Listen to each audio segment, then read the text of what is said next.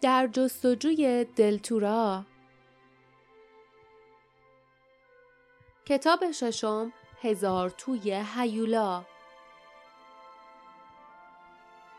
فصل دهم ملکه رودخانه.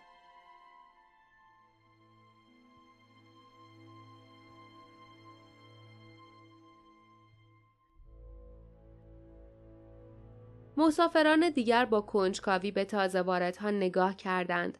مرد بسیار چاقی که پیراهن چسبان راه را پوشیده بود، جعبه رنگارنگ بزرگ و دستهداری را در دست داشت. لیف حد زد که آن جعبه موسیقی است. یادش آمد که صدای آن را از ساحل شنیده بود. مرد چاق با صدای زیر و لطیفی که برای آدمی به آن هیکل عجیب بود فریاد زد. آهای آهای عاشقای موسیقی لاکی استرایپ در خدمت شماست. زن بغل خندید. آن زن نیز چاق بود. زن لباسی صورتی رنگ پوشیده بود و دستکش های یک انگشتی به دست داشت. موهای پرپشت و فرفری صورتی صورت گردش را در بر گرفته و روی پیشانی و گونه هایش ریخته بودند. آن زن به طور بچگانهی برای لیف، باردا و داین دست تکان داد. و با دست دیگر به مرد لاغر و بلنقدی که کنارش ایستاده بود و چشمندی روی یک چشمش داشت سقلمه ای زد. مرد با حالت جدی سر تکان داد. دو مرد دیگر که مشغول نوعی بازی بودند از روی میز سر بلند کردند اما چیزی نگفتند. هر دو مرد سرهایشان را از ته تراشیده و نوار پهنی روی پیشانیشان بسته بودند و انگشتهایشان انگشتر داشتند و هر کدام چیزی شبیه دندان حیوان از یک کوششان آویزان بود. قیافهشان دوستانه نبود. مسافر بعدی زن جوان مغروری بود که شنل بنفش مرغوبی پوشیده بود. شنل با نواری طلایی زیر گلو بسته می‌شد. زن دستکش های مشکی به دست داشت که با چکمه های پاشنه بلند براغش جور بود و چتر آفتابی طلایی رنگی را نیز بالای سرش نگه داشته بود. شال ابریشمی بنفش روی سرش انداخته بود و گوشواره های طلایی بلندش از گوشهایش تاب می‌خورد. زن آرایش تندی داشت. پس از اینکه با بیحوصلگی به آنها نگاه کرد رویش را برگرداند و همچنان که چترش را میچرخاند به آب خیره شد. لیف به دوروبرش نگاه کرد و سعی کرد آرام به نظر برسد اما دلش زیر و رو می‌شد. هر کدام از آن آدمها می توانستند اول باشند و بعد به این نتیجه رسید که شاید همه آنها اول باشند. در این فکر بود که شاید بهتر بود او باردا و داین در نیزار می ماندند. ناخدا با لبخند قدم می‌زد. او مردی کوتاه قد و خپل بود با بینی کج و موهای خاکستری بافته که همچون تناب از پشتش آویزان بود. لبه کلاهش را چنان روی پیشانی پایین کشیده بود که چشمانش در سایه قرار گرفته بود و به خوبی دیده نمی‌شد. گفت به قایق ما خوش اومدین. خیال دارین تا کجا برین؟ باردا با گشاده روی گفت من و یکی از پسرام توی ساحل کاری داریم. ناخدا خندید. جدا حتم دارم کار مشکوکی داریم. و سقلمه معنیداری به باردا زد و دست کثیفش را برای گرفتن پول پیش آورد. وقتی باردا پولها را میشمرد لیف به دست ناخدا نگاه کرد و دید که انگشت کوچک ندارد و انگشت انگشتریش هم شق و رق است. ناخدا که متوجه شد لیف به دست او نگاه می کند گفت پسر جون با یک کرم بزرگ دعوام شد. مواظب انگشتات باش دستاتو تو آب نکن. کرما از دریا میان تو این رودخونه. هرچی دورتر میان بیشتر گرسنشون میشه. و خندید. زن لباس صورتی هم با نگرانی خندید. باردا کمی صدایش را بالا برد و گفت پسر کوچیکترم می‌خواد تو تورا پیاده بشه. میشه لطف کنین اونو اونجا پیاده کنین؟ نا خدا خندید و گفت تورا؟ نه متاسفانه نمی‌تونم لطف کنم و این پسر جوون اونجا پیاده کنم. برامون امکان نداره به تورا بریم. داین یکه خورد اما فوری خود را کنترل کرد. ظاهرا به این نتیجه رسیده بود که چاره ای نداشت جز اینکه فعلا در قایق بماند. باردا به اون نگاه کرد و بعد به موافقت چانههایش را بالا انداخت. ناخدا ادامه داد. خیلی خوب. فقط دو تا چیز دیگه. اولش اینکه من فقط میرسونمتون. ازتون محافظت نمی‌کنم.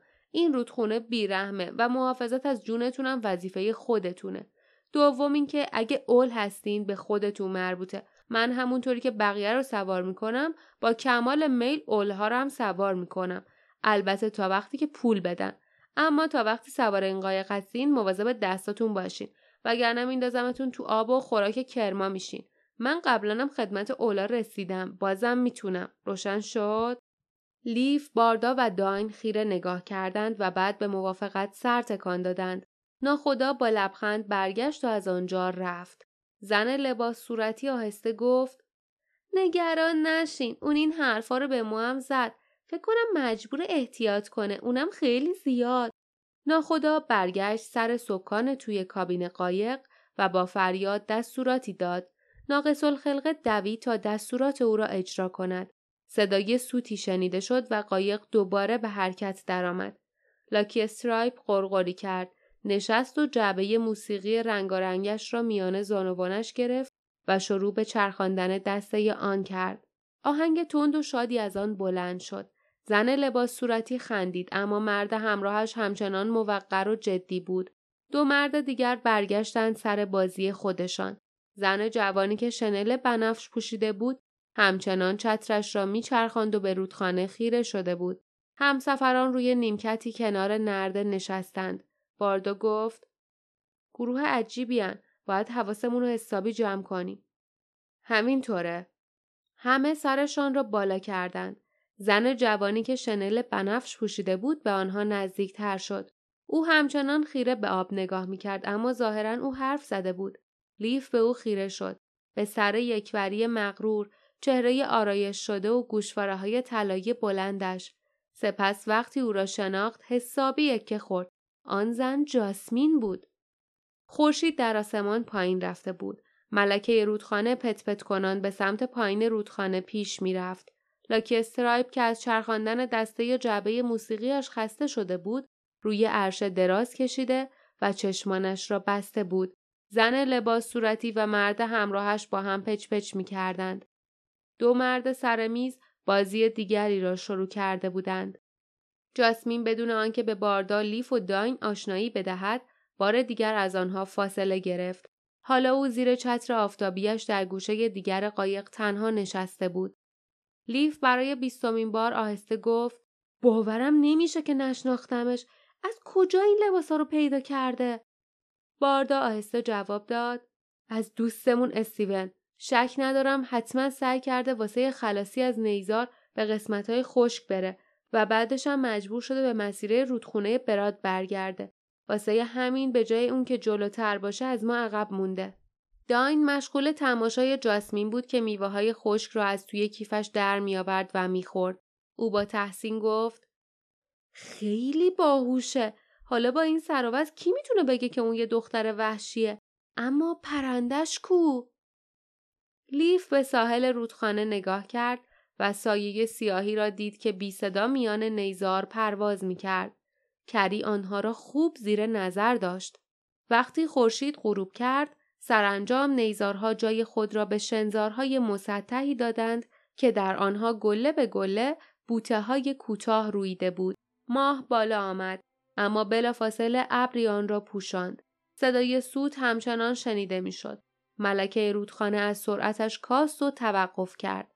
همین که چت لنگر متصل به زنجیر را پرت کرد، ناخدا گفت وقتی هوا روشن شد دوباره راه میافتیم. راحت باشین و استراحت کنین دوستان. اما مواظب باشین. یادتون باشه که مواظبت از جونتون با خودتونه نه من. به کابینش برگشت و در را بست.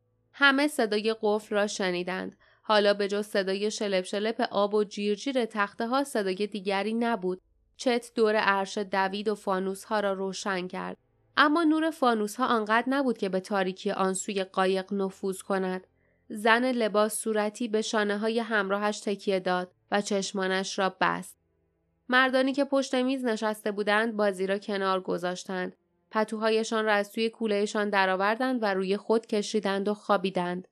لیف، باردا و داین صرف جویی کردند و کم خوردند و کم نوشیدند. بعد چون هوا داشت سرد می‌شد، پتوهایشان را درآوردند. لیف خمیازه کشید. تکان قایق خوابالودش کرده بود. با خودش مبارزه می کرد که بیدار بماند. از میان تاریکی صدای باردارا شنید. اول من کیشیک میدم. لیف بخواب اما آماده باش. از این میترسم که امشب یکی از اون شبای طولانی باشه.